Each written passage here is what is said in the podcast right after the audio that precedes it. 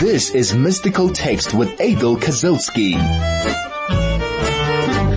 And uh, welcome to 101.9 Chai FM. Yes, this is me, Rebbitzin Adel Kazilski, sitting in the seat, really excited to spend an hour with you studying Torah, my favorite, and I hope your favorite too. We are journeying with our forefather Abraham. We are in the book of Genesis.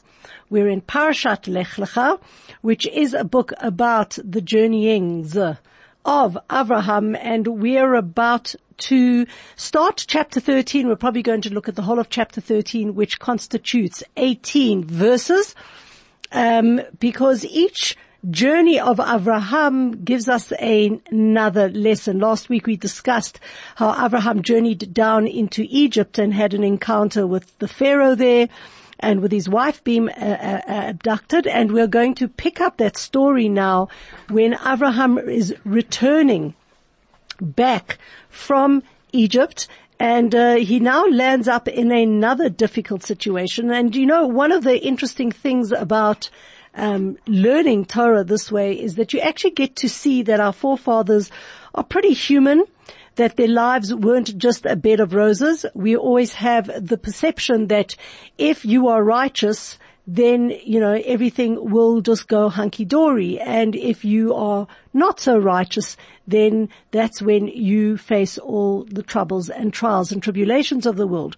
Which in truth, that isn't a reality. Each and every person, righteous or otherwise, is put down in this world in order to overcome challenges and obstacles to grow um, in their spiritual stature, and even somebody as spiritual and as holy as our forefather Abraham, as with many of the other um, forefathers and other great figures that we look at in history, we all have our challenges and our obstacles and the things that we find difficult. And really the bottom line is, is how do we overcome them? Because nobody, nobody is immune from the difficulties of life. Um, we're all given sometimes challenges that we don't want. Well, most of the time we don't want them. Um, sometimes they seem unsurmountable. They seem very, very, very difficult. But at the end of the day, that is the challenge and that is the journey. We're in a corridor. We've come from a world of souls and after 120 years traveling, we will return to a world of souls. And in that finite space, which is very, very short in terms of measuring life as eternal, we have to have um, a certain amount of tests, a certain amount of um, what we would consider difficulties and challenges in our lives, um, so that we can grow from them. Very similar to the school situation, where you are kind of incarcerated in school from grade one to matric, maybe sometimes past that into university, etc., etc. And uh, a lot of times we use the saying. Um, when we make a mistake, say in business, oh well, that you'll put down to school fees. Well, we're schooling right now. We're in the sec- the the part of our lives from a soul perspective that um, where we earn school fees, and we will be faced with very various trials and tribulations in our lives, and the the test is to see how do we overcome them. And that is one of the reasons why we have to learn Torah because we'll go look at the life of Abraham, Yitzchak, Yaakov, Yosef, Moshe, all the various guys that, uh, and, and, and ladies, Sarah, Rivka, Rachel, Leah, all of them, they go through difficult hardships in their lives and we learn from them how how to how to behave and how to take the various situations we find in our lives and how to react to them. So we're going. We just saw last week what Abraham did with Pharaoh and how he reacted, what he did. We're going to see another example now of how it is that we need to um, do when we find challenges in our lives. So the story picks up from Abraham leaving Egypt. Vayal Abraham mimitzrayim. Abraham goes up from Egypt. Hu ve'ishto, him and his wife, et kol everything that they had. Remember they came out unbelievably wealthy from Egypt. Ve'lot imo, and Lot again, his nephew. Um, is with him. And where do they go? Ha-Negba. They go to the Negev. Now we know the Negev is in the south of Israel. Um, Egypt is to the southwest of the land of Israel. And so obviously as soon as Abraham um, crosses the border, he would find himself in the Negev desert. Avram kaved me'od b'mikne, b'kesev u'b'zahav. Avram was very heavy, meaning he was um, well, he, he, he was well endowed. He had a lot of money. He had a lot of um, gold. He had a lot of silver. He had a lot of livestock. וילך למסעיו מנגב ועד בית אל, עד המקום אשר היה שם אוהלו בתחילה, בין בית אל ובין העי. And then from the Negev he continued his travels from the Negev to Beit El, and this is the place, the Torah tells us, where he had initially um, placed his tent, his tent, if you recall, when God told him to go out um, from his father's place and his birthplace and his land. Um, he comes to settle in a place called Beit El. So he goes back to Beit, Beit El, which is between Beit El and I to this, the, um, to where El Makom Hamizbeach Asher Asasham Barishona. He goes back to the site of the altar that he originally made there.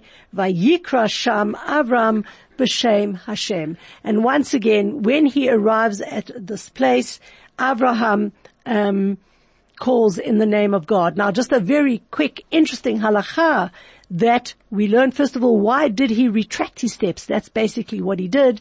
He went down one way and he retracted back exactly the same way.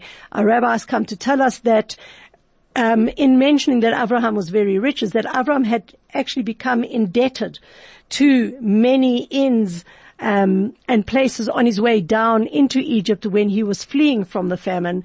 And now he retracted his steps in order that he goes back to repay his debt. And, and this obviously is something that we understand very clearly in terms of Judaism that we are it's incumbent, not we are, it's incumbent on us to ensure complete honesty at all times. Finally, uh, the Torah tells us from the verse that Avram went to the place where he had his tent at first, it, um, it, teaches us the following. It says, this teaches us that it's not good manners for a guest to change his place. If you usually stay with Ruvain, then um, when you come to a certain city, you are not permitted to go and stay with Shimon when you return there as long as Reuven is alive. And we'll dissect that a little bit more after this break. This is Mystical Text with Adel Kazilski. And we're looking at the most important book, the one that has been a bestseller for the last 3,000 years. And in fact, that is the Bible. And we are looking in Genesis and we are studying the, the journeys of Abraham. And just before the break, we spoke about the fact that from the verse that says, and Avram went to the place where he had his tent at first. We learn there that it is not good manners for a guest to change his place.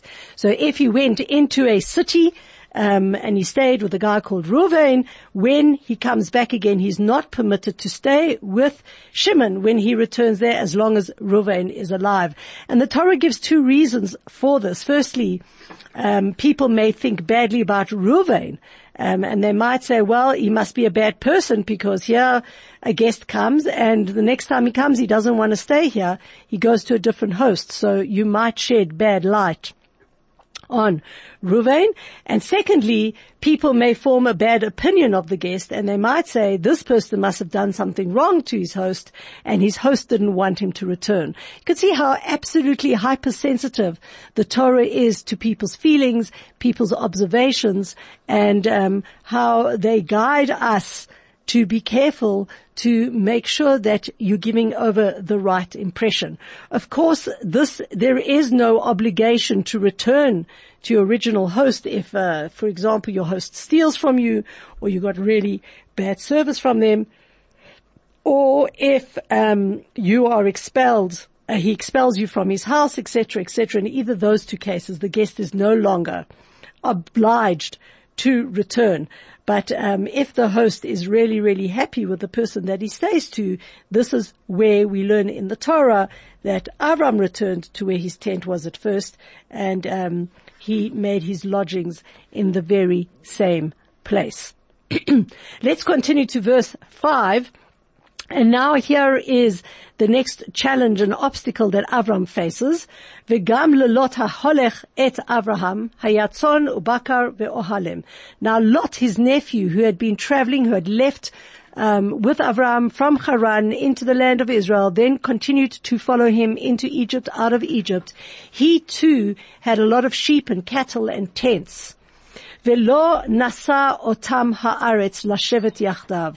The land could not support them living together. Haya ruchosham rav, because their, their, their wealth, they were unbelievably wealthy. The wealth was great. Velo yachlu lashevet yachdav. They were not able to live together. There was just way too much to accommodate both of them in one place. Now, one could ask the question, why was Lot so worthy of all his wealth and the honor? And the reason given is because he accompanied Abraham. Um, he also not only became wealthy because he accompanied Abraham, but he also landed up with another two um, good things happening for him. One was that down the line, Ruth, Ruth, the Moabite, um, which we read on Shavuot, the whole famous story with Naomi and Ruth and Orpah.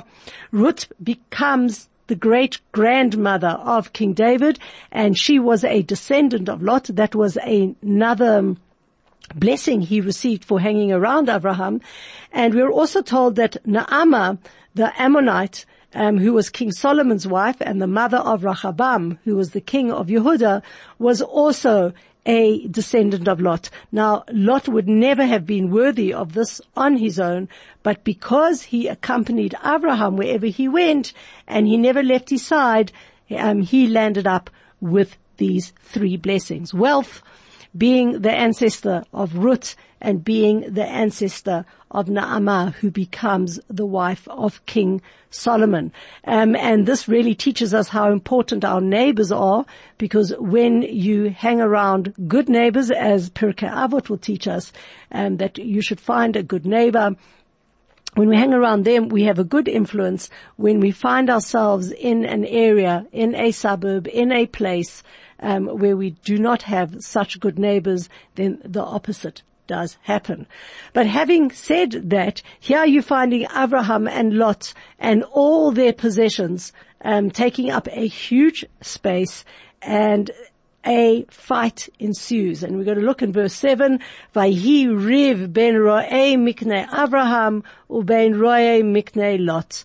There was a big dispute that happened then between the shepherds of Abraham's flock and the shepherds of Lot's flocks. the V'haknani v'haprizi as Yoshev ba'aretz, and at that time still the Knanim and the Prizim were found in the land. So what really happened? What was the argument that they were having? So the Midrash goes on to tell us that as we know at this point in time, um, and looking backwards, Avram and Sarai were still, were sterile. They couldn't have um, any children. We learned that in the Parsha of Noach. And we also know um, previously in learning um, Chumash that God bestowed upon Avram that all his descendants would would inherit the land of Canaan. Now, Lot himself was not a good guy. Um, he he was very fickle depending on what area or what surroundings he found himself in. So he would behave intrinsically. He was not a good guy. And as we said, you've got to, you should, you should choose your neighbors. Lot intrinsically wasn't great and neither were the people that he employed. So his shepherds too were wicked and they were pretty lackadaisical, um, Lot's shepherds in muzzling their animals, meaning that what they used to do in terms of not infringing on another person's property is they would muzzle the animals as they crossed over certain lands and would only I don't know if the word is demuzzle or unmuzzle, but they would take off the muzzles of the animals when they were on the land which they were allowed to graze in. Lot's uh, herdsmen were wicked. They would allow their animals to graze in other people's fields. They didn't consider it theft. And th- why? They started having an argument. Their argument was, look, God had already promised all the people um, God, sorry, God had already promised all the land of Canaan to Abraham. Abraham is old. He has no children and doesn't look like anytime soon God is going to change Abraham's destiny and, um, everything that is demanding of Abraham is done by way of nature. And since Abraham cannot have a child anymore, um, Abraham is going to die. And since he doesn't have an heir, Lot is going to inherit all that is his. And therefore they argued this land actually belongs to us and we will graze our livestock wherever we please. That was their argument. well, we can counter argue this because, um, we could say the following. If they're holding the premise that the land now did belong to Abraham, then Lot's herdsmen were stealing from Abraham. Um, because as long as he was alive, you cannot take his property without his permission. Just like it is forbidden for a son to steal from his father, even though the son would know that in a time to come, um, he would inherit um, his possessions. In fact, it says in Proverbs, one who robs his father and mother and says it is no sin is a colleague of the destroyer. That's what it says in Mishlei. Um, and so if they were arguing, well, Abraham is sterile, um, he has no kids, God has given him the land, um, so Lot is the rightful inheritor, even on that basis. Uh, sorry, Basta, but that is then as if there is a son um, stealing from his father and that is not allowed. If, on the other hand, they argued that the land did not belong to Abraham yet, then we could argue, well, then you're stealing from, from, from other people. Okay. And they came back and said, it says to your, that God's promise to Abraham about the land of Israel was to your offspring I will give this land. And that meant Abraham had no other offspring it could mean nobody else but Lot. And since Abraham raised Lot as a son and the two of them had been together since Lot's childhood, it could only mean that Lot was going to be his only heir and he can be considered as Abraham's offspring. And since God had promised it to his offspring, that's why they had a right to allow their animals to graze everywhere. But the Torah says something interesting. When it talks about the verse, there was a dispute between the herdsmen of Abraham's livestock and the herdsmen of Lot's livestock. They say five, six, five more words. Ve'haknani ve'haprizi az yoshev ba'aretz, um, that the Canaanim and the Prizim were in the land, and therefore that means that God had not even given the land to the offspring. So this whole dispute did not hold any legal water and Abraham now understood that he had a very, very big challenge in front of him. It was becoming pretty hairy. Abraham was a very honest man, a very humble man, a, a man who did everything by um, the law. And here, Lot and his herdsmen were really trying to um, find a loophole to do something that was not pleasant. And the most important thing was that Abraham and Lot looked the same and um, people, the general populace, would get muddled up between who was Abraham and who was Lot. And Abraham didn't want anybody to um, mistake him for Lot. And so Avram says the following in verse 8. Vayomer Avram Lot. Avram says to Lot, Al meriva ubeinecho ben ro'eh Let's not have any arguments between me and you, between my herdsman and your herdsman. Ki anashim anach, um, achim anachnu, because we are brothers. Listen to this. Can you imagine if every single Jewish person would have this attitude? Let's not fight. Let's not argue. At the end of the day, anashim achin achim anachnu. We are brothers. Okay, this does not bode fair, uh, well for the outside world. Halo kol haaretz lefanecha. So he says to Lot, look, the whole land is before you. He pared na me'alai. Separate from me. Im hasmol ve'emina ve'im hayamin asmiela. If you go to uh, the left, then I will go to the right. And if you go to the right, then I will go to the left. So he's basically saying to Lot, let's quit it. Okay. There's no reason for us to have a faribble, have arguments about who's right and who's wrong. Let's just separate and you choose. Here's the whole land before you. Whichever way you go, I go in the opposite direction. You go right, I go left, you go left, I go right. Now, Abraham based this decision on four reasons.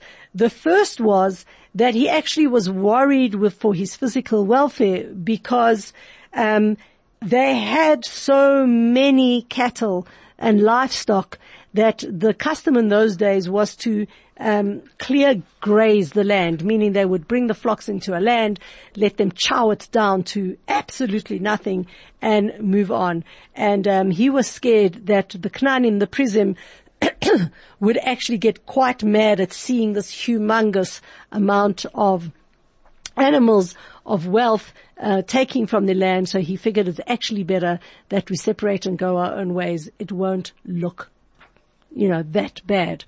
The second reason is a, a, very obvious one. It's something that sometimes as Jews we unfortunately don't give up um, too quickly on, and that is that controversy gives rise to many, many evils. Lot was a very stubborn guy, and Avram was constantly involved in disputes with him, and he understood that having a faribel and getting involved in who's right and who's wrong doesn't bring any amicable solution. It in fact makes things worse. So that was his Second reason, his third is what I just mentioned, that there was a very strong resemblance, physical resemblance between the two of them, and he did not want to remain in the same place as his nephew so that um, people would get muddled up um, between them. And that's really another explanation for the verse, ki anashim achim anachnu. We are men brothers. Okay, meaning that we, we really, really do look the same. The fourth reason why Abraham decided to separate from Lot comes from Ruach HaKodesh, from divine inspiration. He foresaw that Lot would also have other descendants called Ammon and Moab. Moab, you remember, Ruth came from. They would be hateful in God's eyes. And if you look further in Deuteronomy, in Devarim, in chapter 23, God prohibits these nations from intermarrying into Israel. So Avram says to Lot, Hipared na me'alai, please separate from me. Now, hipared is related to the word pirda, which means a mule. Um, a mule apparently is a sterile hybrid of a donkey. Okay, just, and so basically what he's saying, just as a mule cannot have children, so Ammon and Moab are not fit to to have children who can intermarry into Israel, and um, that is what I suggest we do. Lot agrees to all of this, okay, um, and what happens is Avram travels to the south, and Lot goes to the north, and we actually see why Lot goes to the north. It says, Vayisa Lot et einav. We're now looking at verse 10. Lot lifts up his eyes. Vayaret kol kikar hayarden. He looks at the Jordan plain. Um, mashke shachas, lifnei shaches Hashem estom ve'amoira. Kagan Hashem be'eretz Mitzrayim boachu. He looked at the Jordan plain. It was completely watered. This was before God destroyed Sodom and Gomorrah, and it looked like God's own garden and it was like the land of Egypt all the way from Tzoar. Vayivchar lo Lot et kol kikar hayarden. Lot chooses for himself the entire Jordan plain. Vayisa Lot mikedem, so he travels um, out, he travels eastward, Vayipardu Ishmael Archiv, and the brothers separate from each other. Avram Yashav Be'eretz Canaan, Avram um, sits in the land of Canaan, Velot Yashav Be'are HaKikar, and Lot dwells in the cities that are found in the plain, Vayehal at Stom, and he sets up tents as far as Stom. But look what the verse says next, Ve'anshe Stom Rayim ve'chatayim laHashem me'od. The men of Stom are very wicked and sinful towards God. Now I want you to picture exactly where he finds himself for anybody who has traveled to the land of Egypt, the land of Israel, and you find yourself in the area of Masada and that whole plain, you'll know that if you sit on the seaside of the resort at Masada, you will actually see Jordan on the other side of the river of, of, not of the river of the Dead Sea. That entire now wasteland was in fact very, very lush and very, very fertile. That was before God came and destroyed it all. This is where Lot decided to put his roots. This is Mystical Text with Adel Kazilski. Welcome back and uh, we hear about the separation of Abraham and Lot. Okay, and um, look where he chose to to to reside. We were told that the people of Sodom were immoral. They uh, performed many acts of idolatry, many sexual misdeeds, bloodshed. They really were not the nicest bunch. And in fact, we are told that this is alluded to in the verse where it says that Lot went eastward. Okay, and the word there is used kedem. Now, kedem does mean eastward, but the more um, allegorical uh, explanation is that he went back to where he kedem comes from, like meaning before. So he set out and he became what he was before, and that was a wicked, good for nothing. And um, uh, again, here we see very strongly the message that where you find yourself is vitally important to your well-being. And I think this is something that one always needs to consider when emigrating and it's not something that's necessarily always discussed. You know, when we're talking about moving places, you know, we're going to say, can we find a job and can we find this and can we find that? But not very often do you hear people saying, but what environment am I finding myself in? What type of schooling and education am I giving my children? Um, what type of values and um, infrastructure am I giving my children? Because as we know, when Abraham was told to leave, he was told to wipe all of those out of his consciousness because it was such a bad place to be in, and it was such an incredible fight to swim against the tide. Um, and certainly on that point, I have to um, emphasize and remind myself and others that here in South Africa we have an incredibly fertile ground of good neighbors, of good environment where we can give a healthy upbringing to our children. Yes, I know that you will all be screaming out there, but what about the economy? What about the crime, etc., etc.? There is another element to that discussion, and that is um, you know, still, where does your, your, your, children spend each and every day? Who are their friends? How many schools and schools are around us? What is the Yiddishkeit around us? That should also play a vital part in your discussion. Now, with this entire separation, there was a great debate between God and the angels. The angels felt that Abraham should die because um, he uh, was associating with Lot and treating him like a friend and a brother. And we are told actually that the divine presence left Abraham for the entire time that Lot was with him.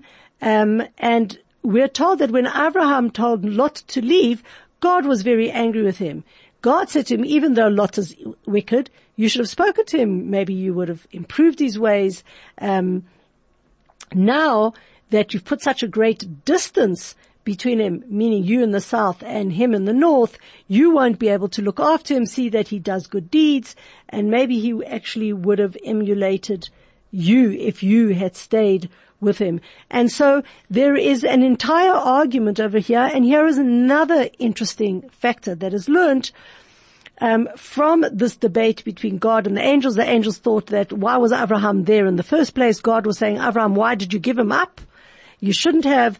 Um, and uh, the Midrash, um, the Yalkut, Me'am Lo'ez goes and says that this teaches and listen to this very carefully, that one should always remain close to one's relatives and not reject them, even if they are poor and down, downtrodden. Because even though God did not speak to Abraham as long as Lot was with him, God was angry at him for sending Lot away so much. And then finally, what we have over here in the last four verses is that v'Hashem Amar al acharei hipared Lot me'imo. God says to Abraham after he separates from Lot, Sana enecha ur'e min makom. Lift up your eyes and look from this place, Asher Atasham, from where you are, Tzafona v'Negba v'Kedma v'Yama. Look, um, Look north, look south, look east, and look west. Ki et kol haaretz asher ro'eh lecha etnena lezaracha adolam. This whole land that I, that you see today, I'm going to give to you and to your offspring forever. And now you can see that God's giving this blessing after Lot separates. And so the whole argument with Lot's uh, shepherds was null and void. Vesamti et zaracha ka'afar haaretz. I will make your um, offspring, like the dust of the earth, asher im yuchal ishlim not et afa haaretz gam zaracha uh, uh, yimaneh. I will make your offspring like the dust of the earth. So if a man would be able to count the grains of the dust of the earth, then so too your offspring will be accountable. Kum hitalech ba'aretz, get up, walk the land, le'orka le'chava, walk it both in its length and its breadth, Because I am going to give this to you. Here you go and actually see that's how they marked territory by walking the length and the breadth. Vayehal mamre. And so Abraham, um, sets up his tent and he comes and he lives in what's called the plains of Mamre, um, Asher bechevron, which is in Hebron, Vayiven Sham Mizbeach Lashem, that's where he builds a altar to God. Now, I want you to listen very carefully to the fact that he comes to Elene Mamre, which is by Hebron. And listen carefully, Hebron. Hebron today um, falls part of many, many disputes and arguments um, as to who has ownership. Abraham was there, the forefather of the Jewish people, settled there. In fact, this is where he buys the the the cave to bury his wife. He actually pays for this real estate. And so, um, from a biblical point of view, from a historical point of view, Hebron is the property of the Jewish people. This is where our forefather um, lived, and this is where he set up, where he he remained for pretty much a long time. And so this is what's really fantastic about learning uh, the Chumash, you're getting it in the black and white. You're actually seeing the historical facts about um, about our lineage, about our history. And I recall very, very clearly that on one trip to Hebron, myself with my family, we were with a tour guide. There were actually ancient steps um, that led to the old city of Hebron, which were pointed out to us by the tour guide, and who said these are the steps that Abraham walked. What a wow! How many people can say the words Elokei Abraham, Elokei Yitzchak, Elokei Yaakov. I'm praying to the God of Abraham, Yitzchak, and Yaakov, and go back to their burial place three thousand years. How many of you can go back past your great grandfather, great great grandfather?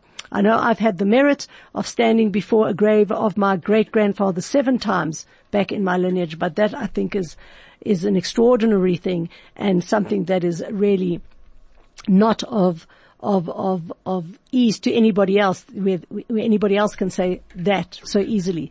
But every single Jew can stand um, by the grave of Abraham, Yitzhak, Yaakov, Sarah, Rivka, um, and Leah and say, this is our land. This is what our forefather walked. This is the land that he promised us and he, he paid for this real estate and this is ours. This is Mystical Text with Adel Kazilski. And that's the wrap up that we have for Parshat Lech Lecha this week.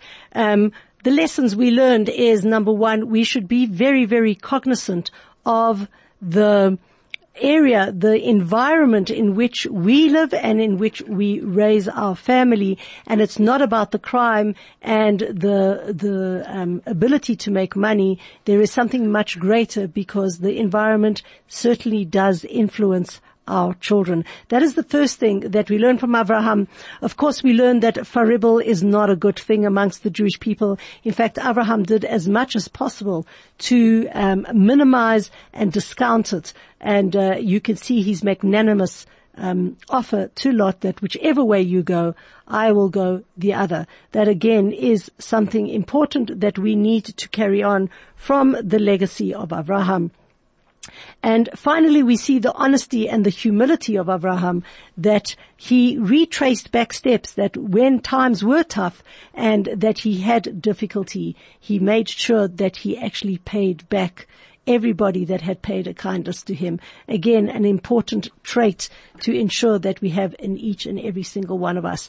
And with those ideas, I leave you for the week. I hope you have a fabulous one. I won't be in studio uh, next week. I'm away, but I will pick up again with you in two weeks time. In the meantime, enjoy.